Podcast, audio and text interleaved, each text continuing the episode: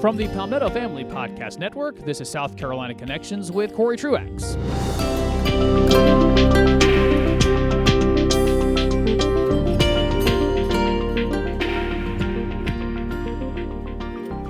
Welcome into this edition of South Carolina Connections with Cory Truax. Glad to have you with us on the show. Let me quickly point you over to palmettofamily.org, palmettofamily.org, where you can find every episode of this show, South Carolina Connections, but also the shows of Josh Putnam and Eric Corcoran.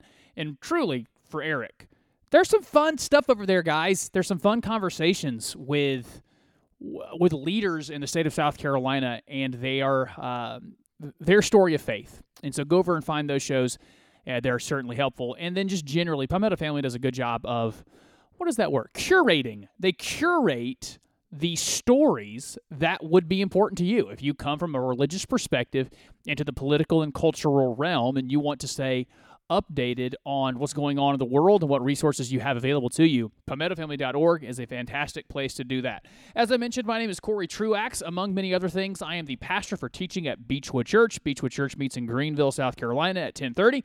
If you're in the upstate of South Carolina and without a church home, you're cordially invited to be to a Church 1030 Sunday mornings. Also, I'm the ho- host of the Cory Truax Show. That broadcast on WLFJ 92.9 FM. Uh, where when is that? Saturday morning. Saturday morning at 8:30, or excuse me, 8 o'clock. Uh, I think of it more of a podcast because wherever you're getting this podcast, you can also get my show, the Cory Truax Show. Uh, so if after 30 minutes of me, you think, you know, I could use 50 more minutes of that guy, well, you can go find that. Just look for the Cory Truax Show. Now, on today's show, I want to get to a couple things. Uh, mostly, I just returned from the Southern Baptist Convention in Birmingham, Alabama. I go to that every year.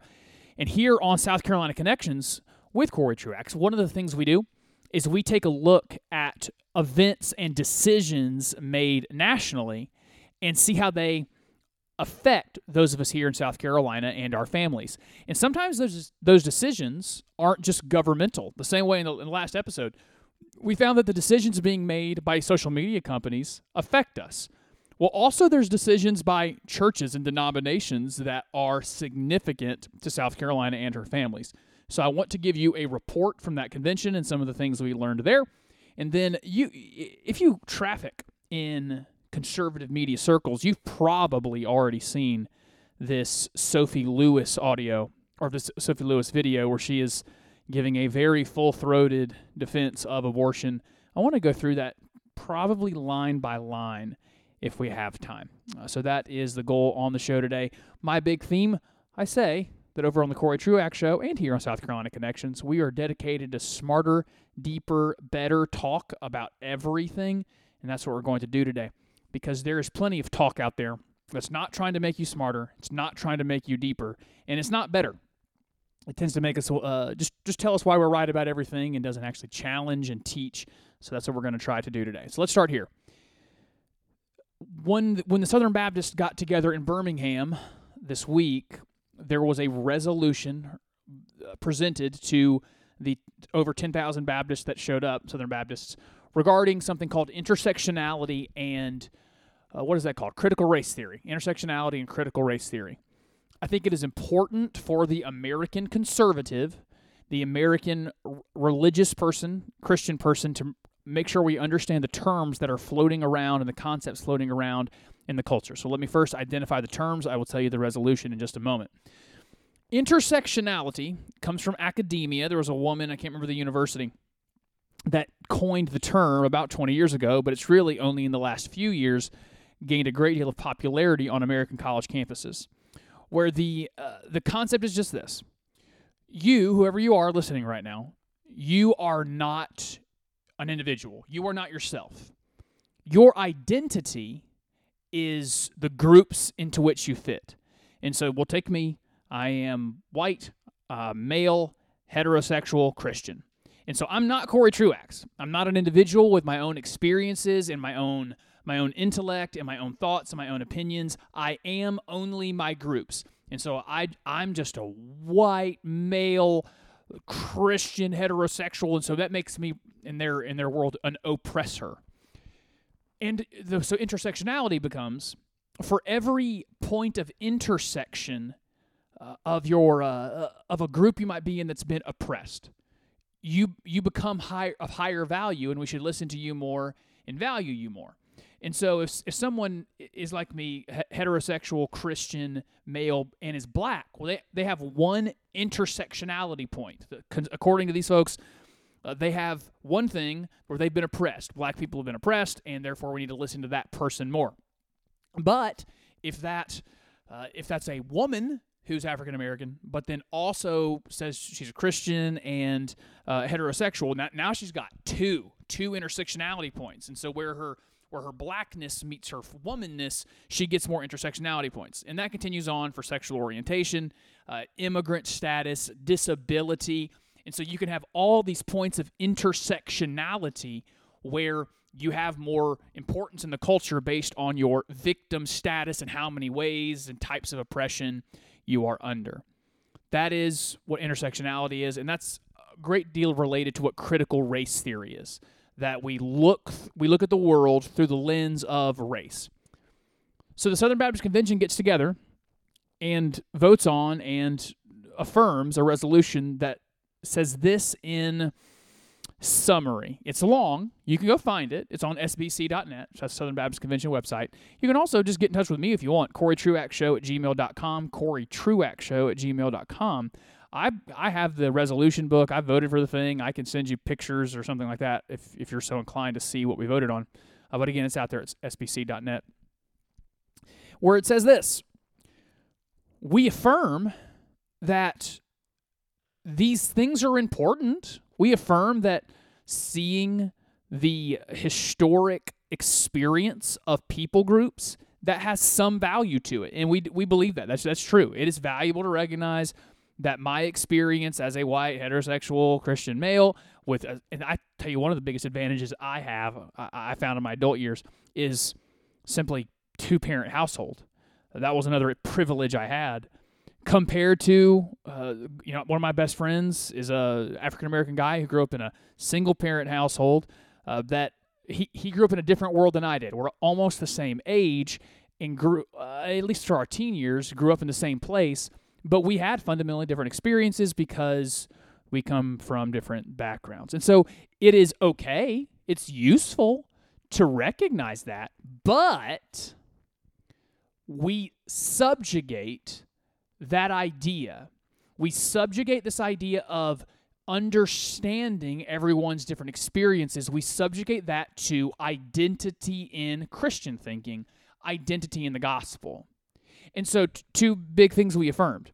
And that for a Christian thinker, as we're working in this world that I tell you at the, at the university level and in, in the media level, this intersectionality thing is is huge. Maybe you've you've heard that. Maybe you had it happen to you on the internet where you give out an opinion or a thought and someone says well you're just a white lady. You're just a white male. So you know who cares what you think? You know you don't have any intersectionality. It's important for us to think to know where they're coming from and then have the christian perspective on these two items. So one is coming from a christian perspective people are individuals. So you never look at anybody never look at anybody and put them in a group you never decide to look at someone and say, all right, well, they're a Hispanic person, so I'm going to put them in this group. They probably like this, dislike this, and think about this. Or you look at a person from any kind of racial group, sexual orientation group, and assume assume things of anybody. Uh, this is unhelpful when folks on the secular left do it when they say old white guys and they talk about old white guys as a group. Well, you know, old white guys are just people. They're individuals. And they all have their different experiences and they all have their different thoughts. But equally, if you're somebody who talks about any racial group as a group or any uh, any uh, tr- transgender group or any sexuality group, and you talk about them as one big group, that's not an okay Christian thing to do either because everybody is an individual. And so while it is valuable to know the the systems the world is using in evaluation, we do believe from the Christian perspective that every individual is made in the image of God and is therefore individually significant without having to know the group into which they fit. So that is one way in which we say, fine, intersectionality exists, we want to understand it, but it is below the gospel. But then, second, that the problems that folks who are into intersectionality and critical race theory are trying to solve. The problems of oppression or discrimination, those problems can have some solution out in a secular world with understanding the, those categories of intersectionality, but that the actual solution to racism and discrimination and strife between people groups, the actual solution is the gospel. The actual solution is changing the hearts of people, not just changing the structures of society. And so I want you to know that happened. That we went out to Birmingham and declared those two things that as a secular world is giving us intersectionality as a solution, we went as Southern Baptist. I'm, I am part of a Southern Baptist church. I'm an elder in a Southern Baptist church and declared those two things. Ultimately, this can't fix us. It will have to be changing people's hearts. We believe the way you change people's hearts is through the gospel. That's what will fix any kind of strife among people people groups. Uh, and then people should be individuals. We judge people as individuals. We don't judge them as part of groups. That was one big thing from the Southern Baptist Convention. And here's one more I wanted to give you. Back in February, if you somehow missed it, the Houston Chronicle published a long story detailing with a lot of credibility and I got to tell you, the leadership of the Southern Baptist Convention did a fantastic job of not trying to fight the narrative. They they accepted the very good work the Houston Chronicle did. And that Houston Chronicle story detailed a great deal of sexual misconduct and sexual abuse by Southern Baptist church leaders. I read the story and I couldn't, I vacillated so much between anger and sadness and anger and sadness with people who, especially through the 70s and 80s, even before that, men who knew that there was a natural trust of them that they were coming to a situation where people just naturally trust you because you have pastor on your name and they used the natural trust people gave them to violate people. And so the Southern Baptist Convention came together in June after that story breaks in February, this long history of sexual abuse, and really just did a fantastic job of fessing up to it, not trying to hide it, not trying to minimize it, not trying to mitigate it, not trying to say, well, you know, it was only this many people. We have 15 million Southern Baptists, so if it was only 100 people, I mean, really, who? I mean, you, we care, but it's not that big of a problem. Uh, no, J- J.D. Greear, the president of the Southern Baptist Convention, did a great job of saying one is too many. One going unreported. One time that a youth pastor uh, is sending pornographic pictures to a young girl in his youth group and he's removed from this church and then just moves on to a new church and those two churches didn't communicate. When that happens one time it's one time too many. That was the that was the way it should have been handled and we did handle it that way southern baptist. We actually spent a time of just lament and repent and repentance for what's happened in the southern baptist convention surrounding sexual abuse and then took some other actions and you should know uh, we've published something called Becoming a Church That Cares Well for the Abused. Becoming a Church That Cares Well for the Abused. You can get a free copy digitally at sbc.net. And it also outlines very practical steps on how to be a church that tries to uh, that sets up structures to protect people from being abused, but then also has solutions for when things go down, uh, how we go about addressing it. I'll, just give you just one example. It's really clear that in churches in the past, when there has been sexual misconduct, the idea has been to just move a pastor along, move a youth pastor along, maybe remove them from the church, but not get the civil authorities involved. But that's gonna that's not gonna work anymore for a church to be part of the Southern Baptist Convention and operate that way. When someone has broken the law, the civil authorities, as the Bible declares, are there to punish evil and reward good. And so I want you to know the largest Christian denomination in the United States of America, 15 million Southern Baptists go to church, about that on Sundays. They they got it. They we we get it. We understand what we did wrong, and we are working towards it. And so uh, that that meeting was otherwise one of the more peaceful Southern Baptist conventions I've ever been to.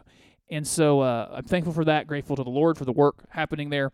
And so uh, there you go. That's uh, the decisions being made on the national level and how they might affect you and your church going forward. Before we get into this audio from Sophie Lewis, I do want to point you one more time to palmettofamily.org, palmettofamily.org, where you can find lots of good news content and the the sh- podcast of Eric Corcoran and of Josh Putnam. But additionally, I always want to remind you there is this trip coming up where we are taking pastors to Washington, D.C. Uh, we really could use your help in offsetting the cost of making that happen. So you can find more information at palmettofamily.org, palmettofamily.org. Uh, we could use your generosity at any level you can afford. You're listening to South Carolina Connections with Cory Truax, and here's what we're going to do likely for the rest of our time. Out in conservative media, the, this video has gone somewhat viral uh, on, on most radio shows. Uh, I want to give you my take on it as well. So, uh, Sophie Lewis is a feminist activist, feminist scholar uh, in Britain, and she is very upset about the state of abortion right now. And so she has uh, a uh, an interview here that is disturbing, I would say. And so I want to play that for you now. We're going to stop, uh, start it and stop it as she says things I want to respond to, and we're going to get through as much of it as we can. So here is Sophie Lewis, feminist activist and scholar, talking about her pro abortion position. We have very little to lose at the moment when it comes to abortion, and I'm interested in winning radically. And I wonder if we could think about defending abortion as a right to stop doing gestational work. So, if you missed that, here is her, what she's saying. She's disturbed at the pro life winning the victories that have happened here lately. I'm very encouraged by them. She's disturbed by them. And so she has a new strategy. This has nothing to do with true or false. All she's thought of is maybe here's a strategy to defend the thing that I love. She loves abortion. She loves the killing of the unborn, and she wants to defend it. And her new strategy is well, maybe we should think about it as gestational work. That a woman is essentially being enslaved to growing a child. Now, of course, two things on this. One, this is a job that 99% of times a woman chooses. You know, when we, we talk about the abortion debate, about 1% of abortions are are because of rape or a little less. Now, that's like 6,000 people every year and so that matters. I need I need you to feel that really quickly. That is 6,000 women who will never be the same. It may only be 1%, but those women are real. Their trauma is real. And as angry and as emotional as we might get around those who would discard a living child, we need to make sure that we are people that are also full of empathy and compassion for a woman who has had her dignity taken from her and talk about that woman with honor, not just with the shame of what she might do with the product of her rape, but talk about that talk about that woman with all of the integrity and honor that she deserves. But in that vein, where uh, and also by the way, she should also get justice. One of the ways in which you can show that you don't just care about unborn children is that when this woman is grown and raped, that you demand justice for her. That the punishments that we give ra- rapists are really harsh. You can show your your love for both people in the situation. I think sometimes we fail to show love to both people. When there's a woman who is raped and she's pregnant, we show the exact love we should towards the unborn. I'm never going to f- apologize, and you should never apologize for showing love of the unborn and wanting to defend the lives of the unborn. That's something we absolutely should be doing. But then sometimes we don't show enough love to that woman. And we need to be people who show all th- there's three people involved there's the rapist, the victim, and the child. Well, we can show contempt and demand justice be served on the rapist. We can show compassion and understanding for the fear and the trauma of that woman and desire to save the life of that child. All three of those can be held at the same time and they should be voiced all with the same vigor and enthusiasm. Now, but what her argument here is that a woman is uh, being forced to get to literally labor. You know, labor is the word we end up using in relation to pregnancy. That a woman should be is being forced to it uh, to, to work. And so she's doing gestational work, and so someone is being enslaved. Well, that's not really how it works. If, if a woman doesn't want to be pregnant, she has all kinds of options. For example, don't have sex with someone you don't want to have a kid with. And at the very least, don't have unprotected sex with, with a guy you don't want to have a kid with or when you don't want to be having a child. Uh, so this is a, this is a job she took, right? This wasn't a job that was foisted upon her, except in the case of rape, which is so rare. So that's the first point from Sophie Turner. It is not a good one, but she's again just having a strategy. She wants to know how can I save abortion? Well, can we save it by making it a job by making pregnancy a job? Abortion is, in my opinion, um, and I recognize how controversial this is, um, a form of killing. It is a. It's not a form of killing. It is killing. I pre- and I, but though very much appreciate. I mean this. I appreciate her saying so and acknowledging it. Acknowledge what we're doing. There was one of my favorite uh, columns ever. Really, I think it was 2011. A woman wrote in Slate. I think it was. Uh, the title of the column was, "Of course, abortion ends a human life, but that doesn't matter." And so she just straight says, "Yeah, I know. Yeah, we're killing a human." but a woman's autonomy just matters more, so we can kill the human. It's a horrible, immoral thing she said, but at least she came with some moral clarity. And now here's Sophie Lewis admitting, yeah, we're killing. Let's do away with all this nonsense about clump of cells. No, we're killing a human every time there is an abortion. A, a form of um, killing that uh, we need to be able to defend. Um, I am not interested in where a human life starts to um, exist. Um, I see the forms of making and unmaking each other as sort of continuous processes. Um, the other end of the spectrum is the process of learning how to die well and hold each other and let each other go at the end of our lives as well as at the beginning. She says she has no interest there of when a life begins when a life begins to exist.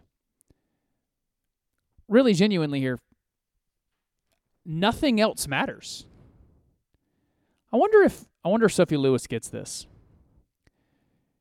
If pro-lifers did not think life began in the womb, none of us care. Why on earth would we care if what was in the womb was like your gallbladder? We don't care if you get your gallbladder taken out. And if what was in the womb was some what had the moral equivalency of just an extra organ, yeah, take it out. Who cares? So all that matters is when life begins to exist.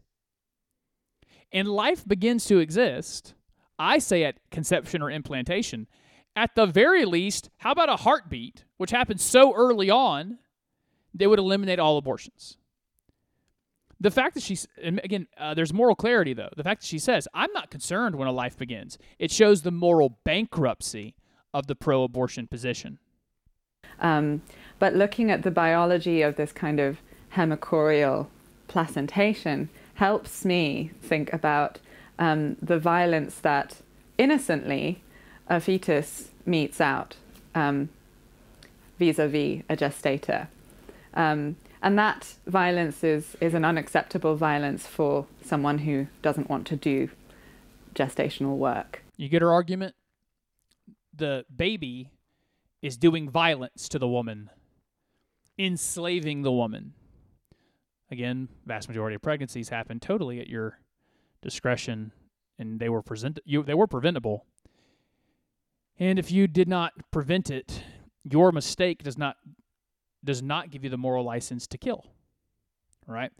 So she at least again provides moral clarity. She's just she's calling natural biological processes that again were totally preventable if she wanted to prevent them a job, a slavery, and the a baby that's doing violence.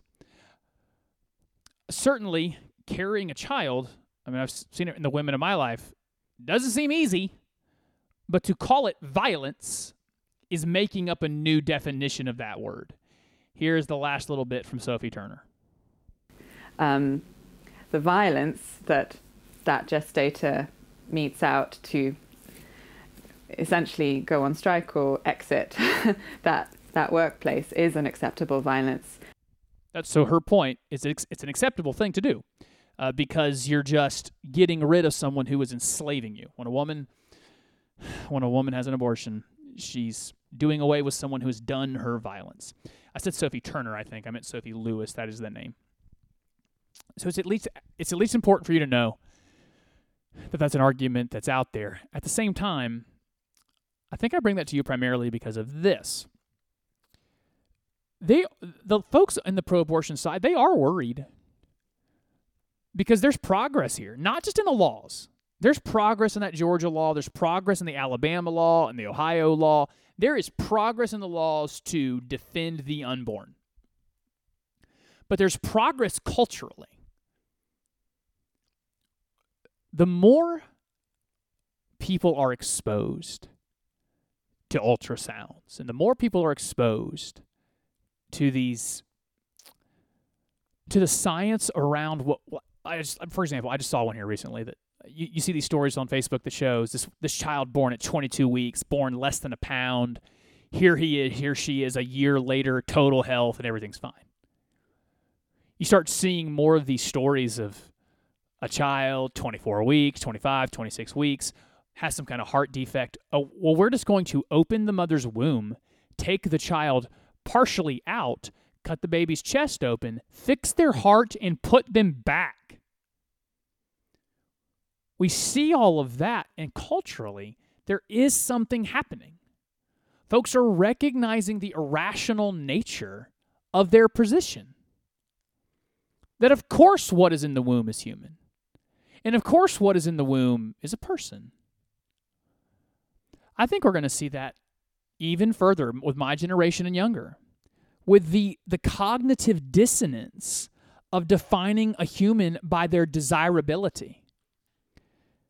I mean, we do live in this world where we, in the Instagram and Pinterest and Facebook world, where if you want the baby, if the baby is desired, it's the most liked or responded to Facebook, Instagram post you could ever have people that usually have like 50, 60 responses to a post, when I see they've posted that they're pregnant and they want it to be, 500 people show up to say congratulations.